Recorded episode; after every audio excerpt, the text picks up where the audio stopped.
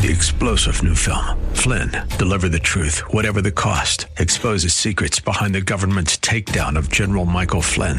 Flynn knew what the intel world had been up to. He ordered the first audit of the use of contractors. This set off alarm bells. He told the truth. He was the most dangerous person for Donald Trump to hire. They had to get rid of Flynn. Flynn, deliver the truth, whatever the cost. Available now. Watch it today. Go to salemnow.com. Salemnow.com.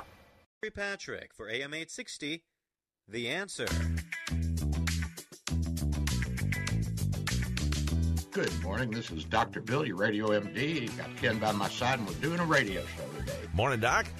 Morning, buddy. We're also streaming on Facebook. I don't know if YouTube's let me back on yet or not. not and uh, you know what? Now we've got the uh, disinformation department uh, under Homeland Security being set up. Disinformation Governance Board, and the person they're picking to head it up is some whack job who uh, said that Hunter Biden's laptop was uh, was fake news and disinformation, and and said that uh, who was this guy that did the uh, did the report that said that Trump was in collusion with the Russians for the election. What was his name? Steele. Steele, yes, sir. She she praised him, and so here we go. Now we've now they're gonna. They say they're good. They're doing this so that they can intervene if the Russians try to give disinformation and interfere with our elections, and to stop the cartels from giving disinformation to Hispanics coming up through Mexico. Uh, because the cartels are, are lying to them so that they can get their little girls and sell them, you know, traffic them. How, how's this going to work? I can't. It just it boggles my mind that people really think that they're going to be able to uh, get information out to Mesoamerica, Central America, and on up uh, the lower parts of the North American continent, and have people actually understand what they're talking about and dissuade people from listening to the cartel guys and trying to get out of Honduras and wherever else and come to the United States. Do you think that's going to work? Nah. Doc, I think I think you misread the situation completely here. I did? Yes, I think so. This is the Department of Disinformation. They're supposed to put out disinformation. I think they're going to do a good job. And I think they're doing a heck of a job. so uh, it just you know this is this is uh, Orwellian. Uh, th- this is. is. it is. This is what uh, the, what they have in his book, the Department of Truth or something like that. I Yeah, I think so. It's been a while since I've read it, but yeah. It's Yeah. 1984 right here Yeah. in, in 2020, 22. Let's see, we're only what four from twelve is we're only what thirty eight years behind, but we're catching up fast. We'll get there, guys. We'll get there. Yeah, So uh, now everything's going to be censored, including your underwear. And oh God, this Well, is look, they want to take away menthol cigarettes now. How are menthol cigarettes any worse than a normal cigarette? I have no idea. You're a doctor. You tell me. I mean, what? It's it's all going to give you a cancer. Yeah, I mean, you know, look, I'm, I'm of course I'm anti-smoking because I'm a doctor and heart specialist, and I worry about people and trying to guide them and take care of them. Uh, kind of like my wingman here, who doesn't listen to me. Well, I'm pro menthol. I don't know why menthol is getting a bad rap now. I thought menthol was pretty good. You could rub it on your body and it, you know, smelled good, and you temporarily think you feel better. And they what happened if you started eating it though? put it into Vicks VapoRub. I think that you know it's probably like moth mothballs that, that preserve your innards. So I don't know, but it's it's my brand of choice. You know what I mean? So hey, you know what? If people want to kill themselves, I- I can't stop them. this is America. I have a right to kill myself if I I want have to. right to destroy my body. But the only thing I say is the, the problem is is that when you destroy your body, then you become a burden to the rest of us.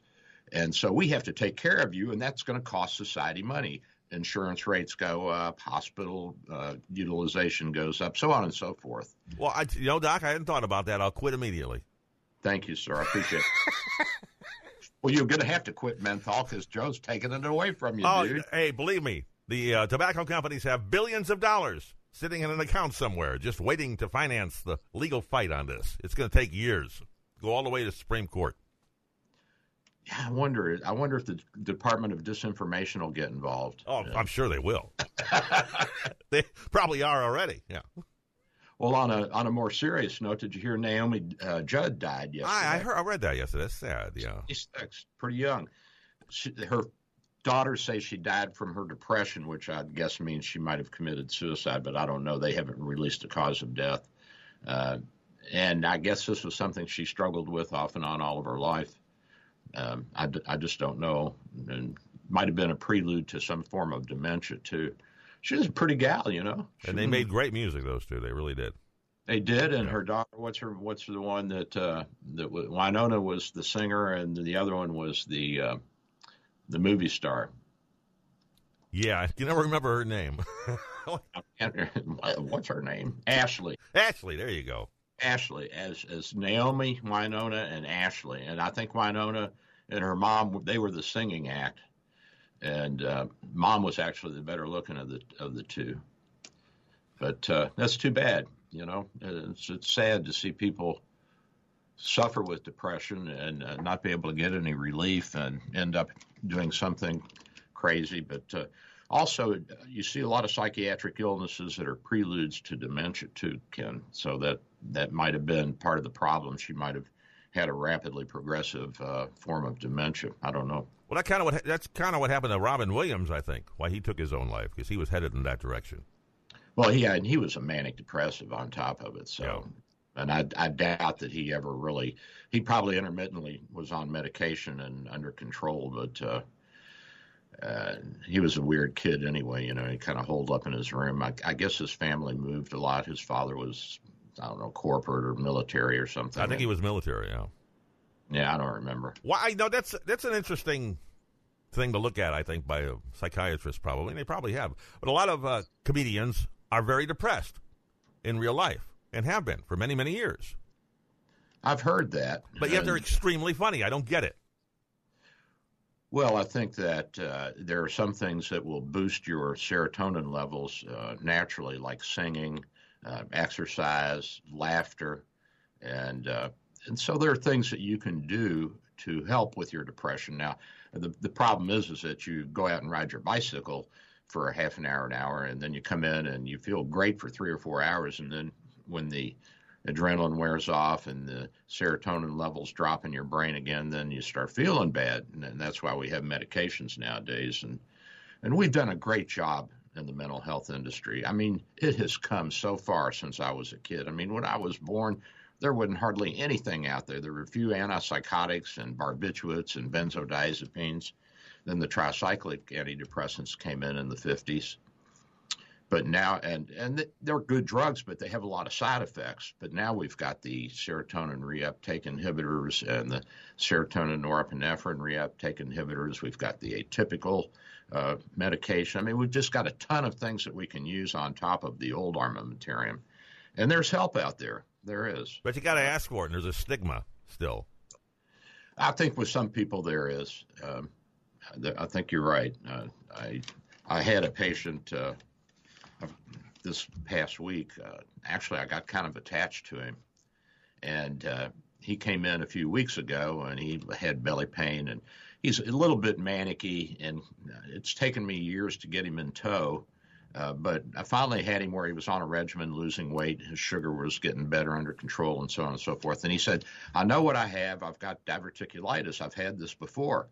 And I said, Well, don't you think we ought to get you in the hospital if you're hurting this much and get a CAT scan and get you on some IV antibiotics? No, no, no. I know what to do. I want oral antibiotics. I'll take care of it and I'll get a CAT scan tomorrow or the next day. Well, he ended up in the uh, in the ER uh, couple of weeks ago with an abscess in his belly, one of the little diverticular, one of the little outpouchings uh, in his colon that got infected. Uh, ruptured, and so he had an abscess in his belly, which is, of course, a serious thing. Mm-hmm. And so we admitted him to the hospital, and unfortunately, that next week I was out with the COVID, and so uh, he was being taken care of by the surgeon and the intensivist, and uh, then he got uh, what's called a, a megacolon, toxic megacolon, Ken. That's when the large bowel stops working; it doesn't contract anymore. And of course, it'll fill up with gas because you've got bacteria in there that act on any debris that comes through, and and they release uh, they release gases, and uh, and then his bowel got stretched, and then it got uh, ischemic, which means that the blood supply was cut off to his large bowel, and then of course that's a crisis. He had multiple small ruptures in his in his large bowel, and you know fluid uh, and feces all over his peritoneum, all over the inside of his gut. And uh, so he went to surgery, and that has a high mortality rate uh, in, in older patients or patients with problems like diabetes, high blood pressure, cholesterol.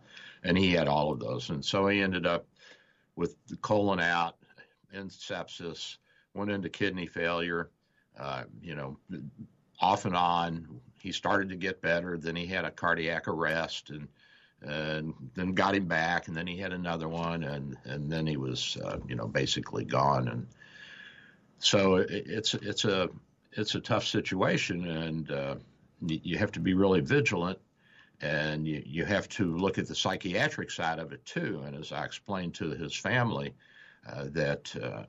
He was not the easiest person to get in tow, and they said, yeah, they know his wife had divorced him, and uh, but she was still conflicted and at the bedside and and um, his daughters were were there and one of them was pretty crazy and she was yelling and screaming and cussing and taking pictures of the chart and threatening to sue and you know I explained to him you you don't have any standing to sue. You're not dependent on him. You're not married to him you're all adults living independently and uh, you know you got to cut this out and quit quit threatening the staff it's hard enough to take care of people without family coming in and yelling at you, Ken, that they're going to sue you. What's happened to just basic decency in this country? Well, this we've had this off and on ever since. I mean, I remember this even as a kid in, in medical school back in the 70s. Uh, my parents didn't have much uh, threat of lawsuit because in pediatrics, the, the lawsuit rate is really low. But, you know, the OBGYNs and the neurosurgeons, they've been uh, assaulted ever since. And, and of course, with more and more trial lawyers coming out and they need something to do, they've been harder at, at what doctors are doing. But it, it's not as easy as you think to get a lawsuit, uh, uh, get get a lawyer to take a lawsuit for medical malpractice. It's it's got to be a big dollar item for them because they they spend a lot of time. Ken they may have two or three hundred thousand dollars in in uh, in and due diligence just to try to see if, if it's a, a case that's going to bring in any money. And then, of course, they're going to want at least a million dollars in a settlement, or it's just not worth it to them. That's why they're chasing ambulances. Get the broken bones; those are easy to yeah. defend. Yeah, yeah. You you can make better money uh, easier by by going after automobile accidents because everybody's got that ten thousand dollar or whatever it is uh, medical on their auto insurance that's mandatory in Florida and probably in most states. So the lawyers figured, wow, if I can put one or two thousand dollars of work into this and get eight thousand out of it, and I get a third of that, I'm still ahead of the game, and I don't have to do much. You know, it's pretty easy. Well, what and, else is going on, Doc? Well, do you remember when we used to line up at, at a fair and pay to see a fat tattooed lady? You remember those days? yeah. Now they're everywhere. you can't get away from them. I mean, oh my gosh, Doc, Doc. Now that's now that's not politically correct, Doc. No, that's incorrect. So, did you hear about this kid, uh, this young guy, uh, Cancel, uh, Willy Joseph Cancel, that uh, joined a private military organization and they were contracted to fight with the Ukrainian army and he went over there and he got killed in action. Did you hear about that? I did, yes, that's sad. And apparently he was a Marine for several years but had never seen combat and he got a, a bad conduct discharge for violating a lawful general order, which I don't know what that is, but I'm guessing that he probably went AWOL to see his girlfriend or whatever. At any rate, he's leaving behind a wife and a brand new baby. And uh, so if you think we're not involved, folks, believe me, we're involved. We're we're providing intelligence. We've got boots on the ground. We've got special ops people in. I'm sure they're in Russia, uh, the Ukraine, Poland, Moldova, it's it's really cranking up, and and the Russians are saying that this was going to end up in a nuclear war if you guys don't back off because they're afraid that we're going to uh, set up a missile system in in Eastern Europe that has the capability of delivering a Tomahawk uh, cruise missile that has a nuclear warhead on it. Of course, we're not interested in, in taking them off the map. We just want to declaw the bear, so to speak, take his teeth and, and his claws away. Yeah, I, we just want you to respect everybody else's borders. That's all we really want. Play fair. Same thing with China. Play fair.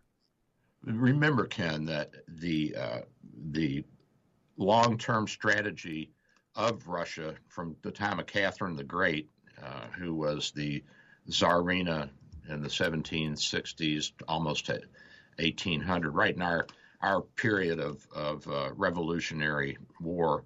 Uh, you know, our revolutionary period started in 1760, so she came into Russia at about the same time, and it was a time of, of great revolution in the world, not only militarily but also intellectually, artwork, the Age of Enlightenment, and she really uh, did a job to modernize Russia. But one of her goals was to uh, capture enough territory around the Black Sea that Russia would have a, a permanent warm water port, and they've been fighting that battle ever since. And it doesn't matter whether it was uh, the czars or the communist or the, the fascist Putin or whoever. This has been their long range goal and plan, and and you know the Ukraine sits on on the uh, on the Black Sea, and Russia sits partly on the Black Sea.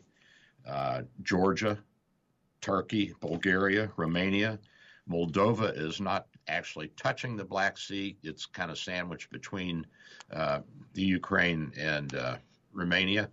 But the uh, the Danube comes does a little does a little dogleg north and goes right on the border of Moldova and touches it, and the Ukraine has a little strip of land down in front of Moldova on the Black Sea, and so the Ukraine and Moldova worked out a deal in 2006 where they would get rights to use the the Danube, so that they basically have a you know a port, and uh, that's important, especially when you're importing and exporting and and trying to uh, have a have a good lifestyle for your people. And the Russians did go into Moldova and, and took a chunk of land a few years ago. And so now the Moldovians, I guess they're going to be involved in this if they aren't already, uh, quietly. And the Russians are saying, we're not fighting the Ukraine, we're fighting NATO. Do you know that? That, that they are actually saying that. Sure. Well, they're trying to get their people behind them 100%. They're not going to say we went in. That talk about disinformation department, Doc. That's and, all Russia is right now. Well, and to their uh, own people. Well, yeah, and well, we've got a lot of disinformation going on over here. Well, I'm going to keep us out of this war. Yeah, right. We're already in it. Oh yeah. Oh sure. You can't send billions and billions of dollars of in weapons to a country to fight with and say you're not in it. No, I know. And then we've got uh, our Secretary of Defense and uh, what's his name, Antony Blinken. That's correct. Yes, sir. And uh, who's who's the the uh, head of staff? Not Blinken, but the the black general. What's his name? Now you got me. All right. Uh, you talking about? With, I can't remember his name. At any rate, so he's saying that uh, he wants to make sure that Russia can never do this again. And so basically, he's saying we want Russia totally defeated, which is what we said about Germany and Japan in World War II, that, that there would be no conditional surrender. We backed off on Japan because of MacArthur. MacArthur said you got to give them the one condition that the emperor uh, stays as the emperor because it would be so disruptive psychologically to the Japanese that they wouldn't be able to function. I don't know. But he took away their power. He took away the emperor's power, essentially. Yeah, but everything else was was taken away, and he made the emperor, or actually talked him into going out public and showing the people that he wasn't a god. He was just a, a little shrimp of a guy like everybody else. And that picture, that picture of him standing next to MacArthur. oh, I know it. And MacArthur was what six three, six four. a tall guy. Yeah, it was a funny picture, at least from our side. So at any rate, the Russians are all upset because of the Aegis Ashore missile defense system that we've moved into Poland and Romania, and it's known as the MK-41 vertical launching system. And apparently, this thing can can shoot uh, interceptor missiles, SM-2, 3, and 6 and but it can also launch a cruise missile. So the Russians are all, ah, see, you're going to use this as an offensive weapon. You're trying to kill us. Like we don't want to kill you. We want you to shut up and get out of the way. That's right. Yeah, but uh, how do you do that? I mean, I just don't know uh, how you convince people that their behavior is is way out of line, and uh, I don't know. It's well, just, I, th- I think uh, I think Mr. Putin is going a little wacky, if you know what I mean. Well, it's not just him; his whole little inner circle. They're all saying the same damn thing. Well, of course, because he'll have them shot if he if they don't. I mean, look at the oligarchs that are dropping dead all of a sudden. Well, that's true, but I mean, they, they have some power too. Even the uh, the czars and the uh, and the communist uh, leaders, they were very wary of those who surrounded them, and and uh, you know, uh, Trotsky was assassinated, and uh, somebody tried to shoot Lenin, and of course Stalin was always thinking somebody was out to kill him, so he killed everybody. That's right. Well, that's well, Putin's playing Stalin's uh, playbook. Mm-hmm. You know, just get rid and of him. Playing the czar's playbook. Yeah. So it's one thing after another. Meanwhile, on the other side of the globe, the Chinese, I guess, are struggling with with COVID and I heard that Beijing was locked down now. So Shanghai and Beijing, which is going to interfere with our uh, supply chain. And what empire ever has been built on Im- importing everything from somebody else? What what is this? What is this well, that's our mistake. I don't know. We we allowed that to happen. We did, and you know, uh, Korea's Yoon, you know, the new president, Korea uh, President Yoon, Y O O N. So moon is gone and Yoon is in. The moon is has set and the Yoon is risen. and and, uh, and so this guy's a conservative, and so he's like, I, am not wasting time talking to Kim Jong Il or Kim Jong Un or whoever, whichever, whichever Kim's in charge today. Yeah, whichever Kim is is in charge this year, and. Uh, he said that's that's fruitless because Moon spent the past five years trying to play kissy face with uh, the North Koreans, and that didn't get anywhere. The North Koreans are still shooting off missiles and getting ready to test more nuclear weapons. I think they're going to put one in Joe's underwear. and uh, so Yoon said, "I'm not interested in this." I said, "Let's you know, let's get the United States back in here." And so they're thinking of becoming uh, the fourth member of the quadrilateral, you know, the Great Britain, Australia, the United States. And it was India, but India is being nice to Russia. Not, I mean, they're not really helping them, but but they're, they're getting, know, you know, what they're getting in return is about thirty-five dollar a barrel oil. Yeah, if they can get it down there. Uh, I mean, how are you going to get it there? There's no pipelines coming across China or or uh, Afghanistan or Turkmenistan down to India, and then you got to go over the Himalayas. I mean, they have to bring it in on tankers, and uh, I don't even know if they're being able to load the tankers right now in in the uh, Arctic uh, part of, of Russia because of the shutdown by all the big companies like Shell and and uh, um, BP and uh, all these big companies said, well since you guys are waging war on the Ukraine, we're shutting down our operations up here. They were doing a lot of the work. So I don't I don't think that there's really that much. And but what the Indians did say is they say, well, we'll accept rubles, and I mean the amount they accepted is like you know pocket change, mm. but but it was a symbolic thing, and so then Joe and his gang are like, well, you you're bad people, you Indians, because you're helping the Russians, and the Indians are like, dude, they stood by us when you didn't. Uh, which they did back in the 60s and 70s. We were back in Pakistan and and the uh, helping the Pakistanis out when they were fighting the Indians a couple of times. But most people in India uh, would prefer to have a good relationship with the United States, but they still have a little bit of a bad taste in their mouth because of, of the relationship that the United States had has with Pakistan, which is on and off and up and down any rate, so now Yoon is saying this is silly for us to uh, hate and fight with the Japanese. We've got a common enemy in China, and we better pull together. So he's reaching out to the Japanese. And, you know, there's a lot of uh, animosity still in, in Korea uh, towards the Japanese because of what they did during the colonial period in the first half of the of the 20th century. You know, they invaded uh, Korea, the Korean Peninsula, and treated them like uh, stepchildren, and you know, stripped them of their resources during the war. World War II took took away uh, trees. I mean, there's mountains that are still half bald. They're just starting to grow back now minerals and anything that they could get. Of course, towards the end of the war, they didn't have anything, so they were grasping at straws to get what they could. But uh, you know, it's time to put that behind us. Uh, yeah, we knew we nuked them for it, so they paid a price. They paid a price, and you know they've behaved so far. I mean, they haven't tried to uh, step on any of their neighbors. In fact, they, in fact, they, in their constitution, they couldn't even have an offensive weapon systems. At least not openly. well, yeah. so, at any rate, uh, Kishida, the foreign minister, uh, or as he, I guess he's the uh, president of, of Japan, he said uh, he voiced hope for a new starting point in which our two countries would build a future oriented relationship while also squarely facing the past. So, you know, the comfort women are still yelling about that, even though I think they're all dead, but the daughters are still alive. And so they still carry that memory.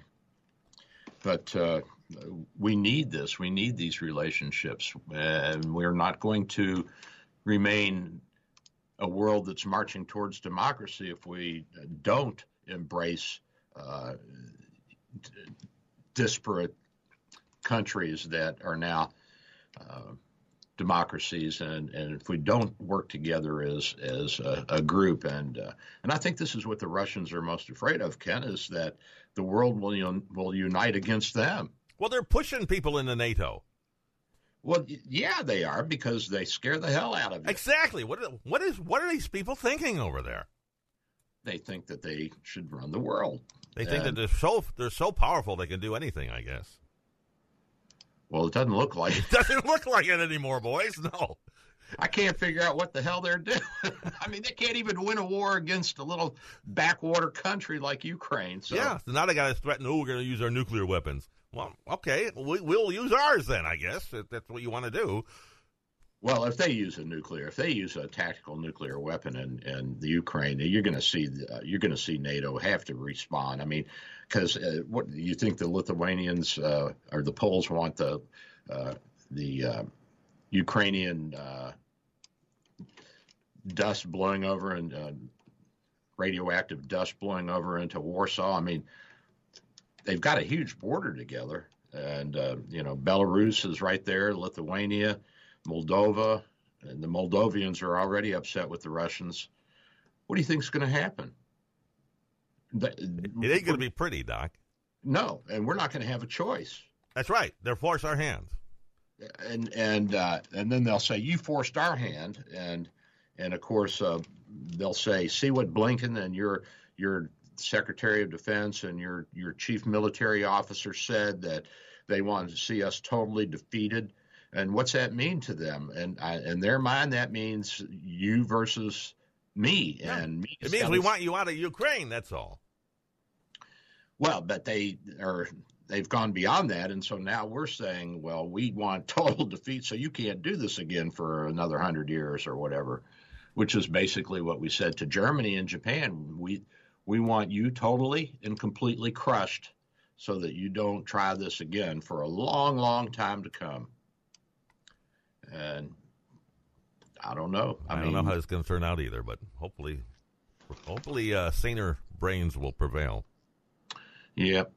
Well, let's get a question out there and grab a cup of cup of Joe. Change. Wow, this show is half over. You're right, Doc. Look at that. My goodness, just flying by today. Okay, today's question. By the way, we're giving away two Dr. Bill, your Radio MD coffee mugs to the first caller at 877-969-8600. That's 877-969-8600. First person to answer this question gets those delightful, beautiful mugs. Um, the question is And we talked about this briefly, boy. If you blinked, you may have missed it. So we'll see if we get a winner today, Doc.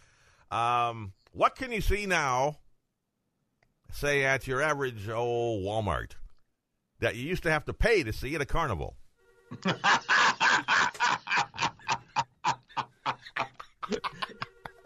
so again, the question is, what could you see today at your average Walmart that you used to have to pay to see at a carnival? This is Dr. Bill, your radio MD. I'll be right back, folks. okay, Doc, we'll be back in a minute, folks. Don't All go right. anywhere. There we go.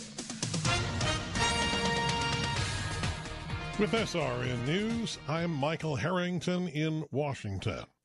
As New York City forges ahead with its recovery, the pandemic is leaving lasting imprints, especially on city roadways. Less room for cars and more space for people. As the COVID 19 outbreak ravaged the city two years ago, one of the world's most congested and bustling metropolises found itself transformed into grids of mostly deserted streets and sidewalks as businesses shuttered and virus wary denizens shut themselves in. Italy and Greece have relaxed some COVID 19 restrictions in a sign that life is increasingly returning to normal before Europe's peak summer tourist season. Greece's Civil Aviation Authority announced today it's lifting all COVID 19 rules for international and domestic flights. And President Biden, together with other dignitaries in Minneapolis, to remember former Vice President Walter Mondale. He died last year, but the service was held off because of COVID. This is SRN News. Dr. Bill for Bay Area Medical, located at 6399 38th Avenue North in St. Pete. 727 384 6411. 727 384 6411. Full service clinic with x ray, heart imaging, ultrasound, stress testing, and minor surgery. We provide quality health care in a warm and friendly atmosphere. We are multilingual, well trained, and certified. Most American insurance and new patients accepted. Bay Area Medical, home of can care. 727 384 6411. 727 384 6411. Dr. Bill here. With social distancing and sheltering in place, telemedicine is here. Bay Area Medical Home of Can Care Clinic offers telemedicine for new and established patients. You can see me without an in-office visit. Schedule an appointment at 727-384-6411. 727-384-6411. When it's time for your appointment, type this web address into your cell phone or computer web browser, doxy.me forward slash Bay Area Med. A cell phone works well and is all you really need. For computers, you need a web camera and speakers. We'll give you this address when you call for your appointment. We accept most insurances and travel insurances. Canadians and visitors, please call your travel insurance company for an authorization number prior to the visit. Copays and deductibles apply. Self-pay rates are available. Just ask. We accept credit cards, PayPal, and Stripe. 727-384-6411. 727-384-6411. Dr. Bill here. My friends at St. Pete MRI and Sleep Diagnostics are your best choice for state-of-the-art MRI, CT, and sleep studies. Quality unsurpassed. 25 years experience makes St. Pete MRI my go-to imaging center. Self-pay rates are competitive and out-of-pocket cost a fraction of a hospital. Conveniently accessible from both sides of the bay at 750 94th Avenue North, St. Pete, near the Gandy. 727-577-2220. 727-577-2220. Hey, Tim Cooper here with Health Plan Network. Are your health insurance premiums making you sick? Did you go with one of those high deductible, limited network, Affordable Care Act plans? Well, you're not stuck with it. Folks, there's a better option. My Freedom of Choice plan puts most of your coverage up front, where you only meet a deductible if you go into a hospital. You pick your doctors, and it's 30 to 60% lower cost than Obamacare. If you pay for your own health insurance, you're uninsured, you're on COBRA, or your employer coverage is just too expensive, call me, Tim Cooper, an expert with 25 years experience, at 813-212-2580. That's 813-212-2580, or go to healthplannetwork.net. That's healthplannetwork.net, and we can custom design a plan managed by you, not the government. Hi, everybody. It's Megan Alexander. Join me the morning of May the 5th, alongside with Salem Radio, for the prayer breakfast. I am so excited to speak to you about how we as believers can boldly take our seat at the table in culture and talk practically about how we can encourage one another in the body of Christ. Join me for Christian Fellowship May the 5th. Presented by Faith Talk Tampa and Word of Life Bible Institute. Register now at letstalkfaith.com and click on the National Day of Prayer banner. AM 860, The Answer. Online at theanswertampa.com. Odyssey. Here is your exclusive AccuWeather forecast. Partly sunny today with a thunderstorm in spots in the afternoon and a high 87. Mainly clear tonight with a low 71. Partly sunny Monday with a high 88, and a thunderstorm around Tuesday with a high of 88. Plan with confidence. Download the redesigned AccuWeather app today. That's your AccuWeather forecast. I'm Gregory Patrick for AM 860, The Answer.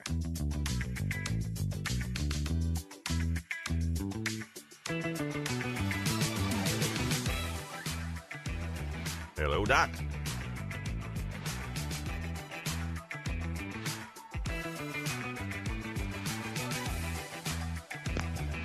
And I'm back. This is Dr. Bill. We're doing a radio show today. Are you there, Ken? I am, sir.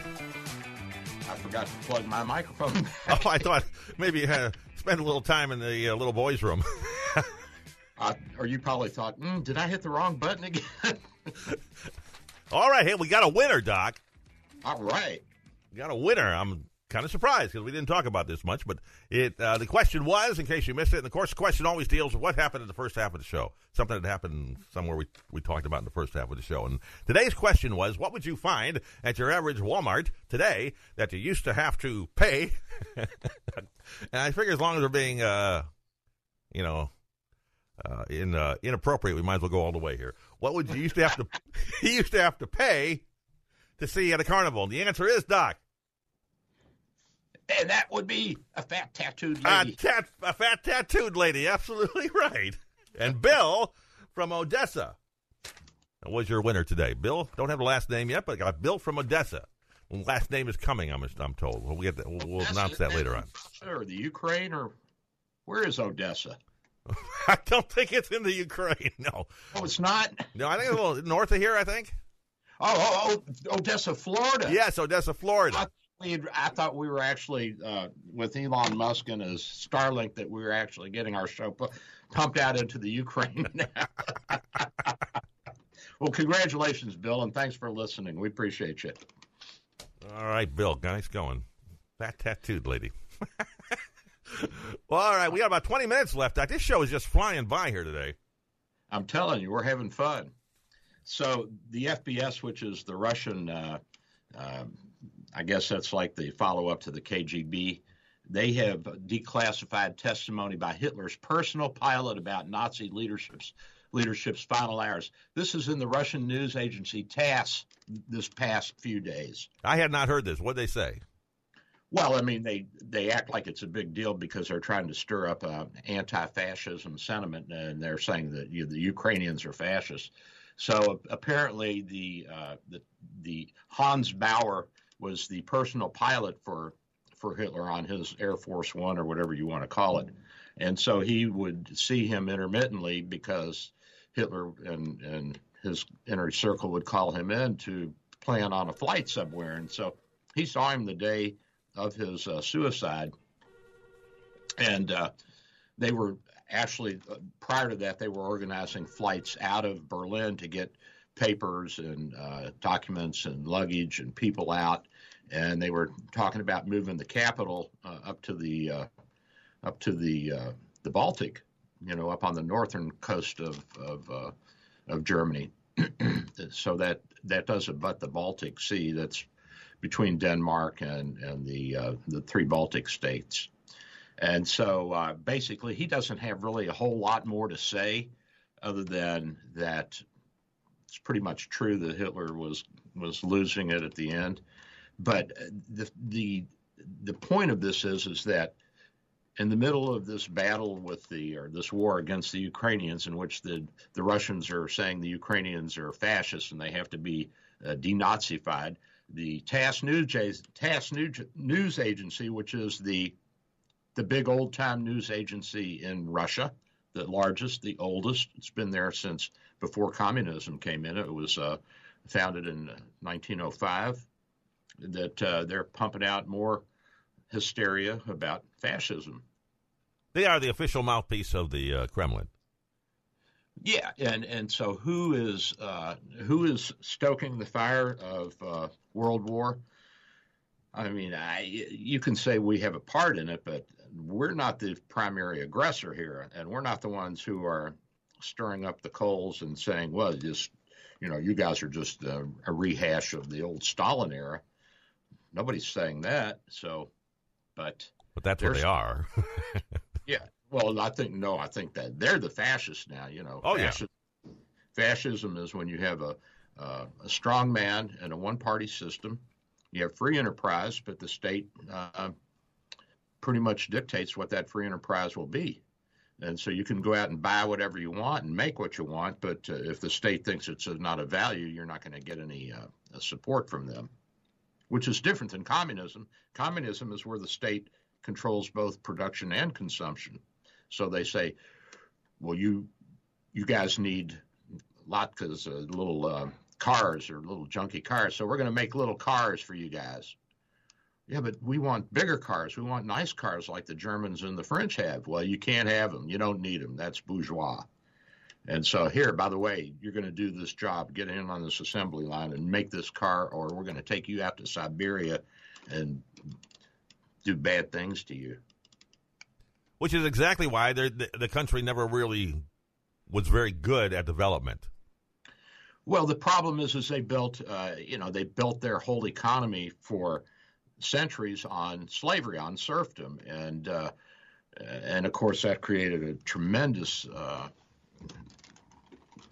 underclass that rebelled in, the, in 1917, 18, and overthrew the government, and they were easily manipulated because they were uneducated and uh, without direction, and they had been stirred up uh, great animosity towards the the uh, the ruling class and the oligarchs back then, and uh, so now they have that lingering uh, memory and uh, they're easily manipulated that way. But basically, slavery doesn't work. And as we learned in our own country, uh, we, we don't we don't get anywhere with slavery. It ultimately it hurts all sides. It hurts everybody.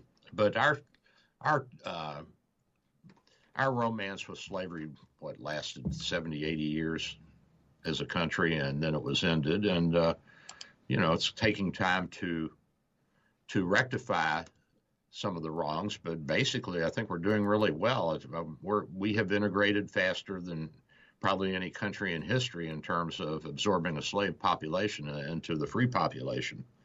So, well, the one thing about communism is it, it, it, it takes away incentive. Yeah, it does, and uh, and and that and that's what Washington said about slavery. He said basically there's a glass ceiling. You can only go so high, and even if you're the the uh, the senior guy on on the farm, if you're a slave, what can you do? You can't bargain for a higher position. You can't go out looking for another job. There's no competition, and this is the same problem that uh, that Europe had in the 14th century after the Black Plague had swept through and taken away a third of the workforce uh, people who had traditionally been serfs on farms or uh, you know tenant farmers, the, the kids said, "I don't want to be here anymore." And the guy down the street's offering more money. I'm going to go work for him. Or they go, they went and they said, "I want to be a brick mason or stone mason, or you know, I want to do some some kind of uh, job where I can build things and make a little bit more money." And uh, the King of England even uh, and Parliament passed a law and said it was punishable by death if you left your farm. Course, nobody listened to him. they all left, and so it, it, changed the face of Europe, and uh, that's that's what happens. Uh, I think that we have an opportunity in this country to, if we don't get too crazy and, and jankety with our political correctness and our disinformation departments and you know all that kind of stuff, to really just be we already are a very ideal society, but we could be 10 times better by just cutting the crap and, and uh, continuing on the path that we're on. And Well, like in, you- in the United States, if you build a better mousetrap, you're going to be rewarded for it. That's right. And if you build a better country, we'll come and give you a hug and a kiss. But there just ain't nothing better out there. And I'd sit in the lunchroom and listen to guys who have immigrated here from all over the world, uh, people who have traveled all over the world, and we all say the same thing over and over, whether you're from India or South America or Europe or wherever you're from, all the doctors and, and, and nurse practitioners and nurse anestheticists sitting in the lunchroom, and we all say the same thing. There's just nowhere like this. And I mean, we have people from from Vietnam, from uh, the Philippines, from South Korea. I mean, from all over the world. China. There's even one guy that's from China. There's just nothing like this, and uh, but we can do it better, and then we should. We should continue on. We should, However, always, stri- we should always strive to make it better. Absolutely. Yeah. strive to make it better, but let's not disparage who we are and what we have. To uh, look inward and say, "How can I improve myself?" is one thing, but to for you to look inside of me and say you're a racist, that that's counterproductive. That's not going to help anything. You know, you know what I mean, Ken? I Sure. mean, Yeah. It's just go- it's going to create animosity and divisions between us. Uh, it should be saying you've done a great job. You know, the white America has done a wonderful job of assimilating uh, black Americans into the society. And you said before the show, even on the ads now, That's all the right. families, they're all mixed. I know you've got a white husband, a, black wife, Chinese children. what? Come on, this this is. I know what they're trying to do. They're trying to appeal to everybody. They don't want to offend anybody. Well, yeah, but you know when they had the Martian on in that one family, Yeah, with that- the antenna was a, way over the line. You're right. Yeah, that was way over the line because I mean Mars isn't even part of the United States yet. So Elon's getting there. Well, what did um, Winston Churchill? Winston Churchill. I know you. You are a fan of Winston Churchill, I believe. Are you not? Yes. Yeah. What did he say about democracy? Something. It's a.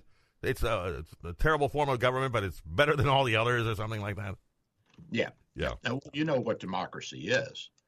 Uh, a, a, a oligarchy or a monarchy or a, a, you know a one man rule uh, is a giant aircraft carrier with all of her support vessels around her, and she's got armor a, a foot thick, and so you can torpedo her and do anything, and she won't sink. And then all of a sudden she runs into an iceberg and she sinks. but democracy is a bunch of uh, inner tubes and life rafts and, and canoes and little paddle boats, and they're all lashed together, and everybody's fighting about which direction to go in. And uh, the guys in the middle are warm and dry, and everybody's mad at them because they're taking advantage of the situation. And everybody tries to force them out and get into the middle where it's a better, better accommodation, so to speak. And then they bump into an iceberg and they bounce off and they keep going. There you go. and that's democracy, my friends. That's right. But it is. It can. It, it is fragile. It can be taken down. Of course, anything can be taken down, but let's face it: the the march to uh, to democracy and to individual freedom and rights has been going on, in, in at least in the English world since uh, you know since the end of the Roman Empire. Uh, it, it's it's been a march that uh, has seen everything from uh, Alfred the Great uh, to the Magna Carta to Parliament, the English Civil War, and then our own democracy founded. So, I mean, there's been a lot of progress, and, and now we have several uh, children of England who are uh, functional democracies. And you even have the stepchild India, which is a, the largest democracy. And it, for for as dysfunctional as it is, it seems to be working. You know, they're gradually pulling their people out of poverty and building up a strong nation. They have the what the fourth or fifth largest navy, the second or they might even be the first largest army in the world. They their economy is ten times that ten times that of of Russia. Can you believe that? I didn't They- know it was that big. No, I didn't. And the Russians are such a small economy now. I mean, they're you know, they're not even in the top ten anymore. But uh, so uh, you've got Australia, New Zealand, the United States, Canada, uh, South Africa. You've got a bunch of countries that uh, are children of England and are functional democracies. So we, we are making progress. Uh, it just takes time. It's not going to happen overnight. We didn't become a functional democracy overnight. You know, it took us a couple of hundred years to get to the point where what what when, what was Plymouth Rock, 1621? Somewhere around there, yep. Or and it was uh, what 150 years later that we had our Revolutionary War, and then if you want to consider the Civil War as the end of uh, end of uh, an era of and really impure democracy. And of course, then from there on, uh, you have the the women's rights and the suffragettes and uh, integration of Black Americans and the Voting Rights Act. And but it takes time. You know, these things just don't happen overnight. Uh, it's like Washington said: if he freed his slaves right after the end of the Revolutionary War, he would have thrown the country into a civil war immediately the North and South would have been at, at, odds. So he said, Our first job is to bring the country together and we'll work on the problems as we go. And this is something that it's hard to convince a lot of people of is that you can't do everything all at once. And you must compromise. You have to have compromise. Well, you know, it's stepwise. You, you can't build a plane by going into uh, a hangar with a bunch of parts and throw them up in the air and it'll come down a plane. It doesn't work that way. You got to you got to start with the frame. You got to put the engine in. You got to skin it out. You've got the interior. You've got the electronics and the guides. I mean, things take time to do, and it's a stepwise process. I'm it's an evolution. This... The government is an evolution here. Yes. Yeah, it's just like us. You know, a kid doesn't come out of the womb and all of a sudden he's a 25 year old guy out working in in Boulder, Colorado for some uh, advertising firm. It doesn't work that way. He's got to grow up and he's got to put on weight and height and Go to school, learn. Yes. Yeah, yeah. And you just you can't expect. I'm having this problem with one of our board members. He wants he he'll only stay on the board, Ken, if we do it uh, comprehensively what he thinks should be done. I'm like it doesn't work that way. He wants to amend the bylaws, but he wants all the amendments to be done at once. Well, His last name wouldn't be Putin, would it? Well, he, he's an Anglo-Saxon, so. Oh, okay he comes over here part of the year and you know, I told him, I said, I said, look, Brian, we've kicked your asses out of here twice now. Don't make me do it a third time. and I, I, asked him, I said, look, you, you know, you Anglo Saxons look at you. You're like 10 feet tall. You guys are relatively intelligent. You know how to fight. How the hell did the Normans beat you at the Battle of Hastings in 1066? he said, We've revised our tactics since then. Their grammar is usually perfect. I'll give him that, though. I can't understand half of what he says and writes. I understand the words, but he his writing is so horrible, and you know he mixes his sentences and chops things off, and uh, like so I have to ask uh, our our other guy JT, and I'm like JT, what the hell does he mean? he said, Did you read it? I said, I got about two sentences into it, and I was like, this is seventh grade, you know, writing. I can't read this stuff. I got things to do. So, two and a half minutes. That's it. Oh my God. so, what are the? I know this show has just flown by today. I know, and uh, a lot of fun too. So, you know, the Russians. Here's the bottom line on the Russians. They want to control the Black Sea. That's the bottom line, and they don't care who they step on to do it. And you got to remember now, this this is uh, this is an important body of water. The, you go through the Straits of Dardanelle, and uh, you're in the Aegean, and then you're in the Mediterranean. And of course, if you can control the Black Sea, you could control all the traffic coming in and out of there. And like I said before, you've got Bulgaria, Romania, Moldova, the Ukraine, Russian Federation, Georgia, Turkey, which has a big chunk of land there. And uh, that's what they want. They want to control that that area. Uh, that's a, a main artery. That's one of the busiest arteries in Europe. A lot of trade goes back and forth. So uh, it's a it's a big problem, and and don't think that it's just Putin. This isn't new. This has been going on since Catherine the Great. This has historically uh, been going on since 1783, which is over 200 years, 250 years. You think they'd give up the fight after a while? Well, you would think so, but have we given up the fight? I mean, no. We're still willing to go toe to toe with people on on issues that we think are important to us. uh, the Monroe Doctrine, which says that America will not be colonized by European powers anymore. And we still fight that. I mean, we still do that. And and remember, all the American countries are independent of Europeans. Did you know that? Every one of us. That's true. Yes. And that's because of Hamilton and his Monroe Doctrine, which Monroe picked up and said in a speech in this uh, 1818 or whatever back in the day. So that was a tremendous thing that he did. Doc, so, you got about 30 seconds left or so. You want to plug the office or something? Let's pump it out, baby. The office is still open. We're doing a you know big business. We're there for you. We got plenty of time to see if you're sick. Give us a call at 727 384 6411. 727 384 6411. We've got ultrasound, echocardiogram, x ray, lab. We can take care of your heart, your lungs, your ears, your nose, your toes. And I'm out of here. Thank you for being with us today. I am Dr. Bill, your radio MD. Have a good one, Ken. Thank you for listening to Dr. Bill, your radio MD. Join Dr. Bill every Sunday morning at 9 for more insight, information, provocation, and fun. Dr. Bill Handelman practices in St. Petersburg, Florida at Bay Area Medical Can Care Clinic, 6399 38th Avenue North. For your convenience, telemedicine appointments are available. Call his office today at 727 384 6411. That's 727 384 6411. Or visit his website at Can Care Clinic.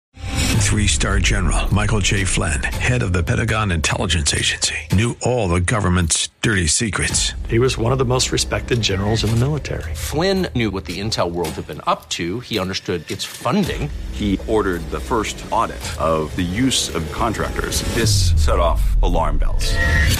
The explosive new documentary, Flynn, Deliver the Truth, Whatever the Cost, uncovers the facts behind this scandal. Flynn told the truth. He was the most dangerous person for Donald Trump to hire. I find out the worst enemy that I'm going to face in my life is right here in America. They took my assessment and they wanted me to change it. And I was like, I'm not changing it. They had to get rid of Flynn with in depth interviews, archival footage, and never before seen personal records of the man behind the headlines. I just felt like I was drowning. Flynn, deliver the truth, whatever the cost. Available now. Watch it today. Go to salemnow.com. Salemnow.com.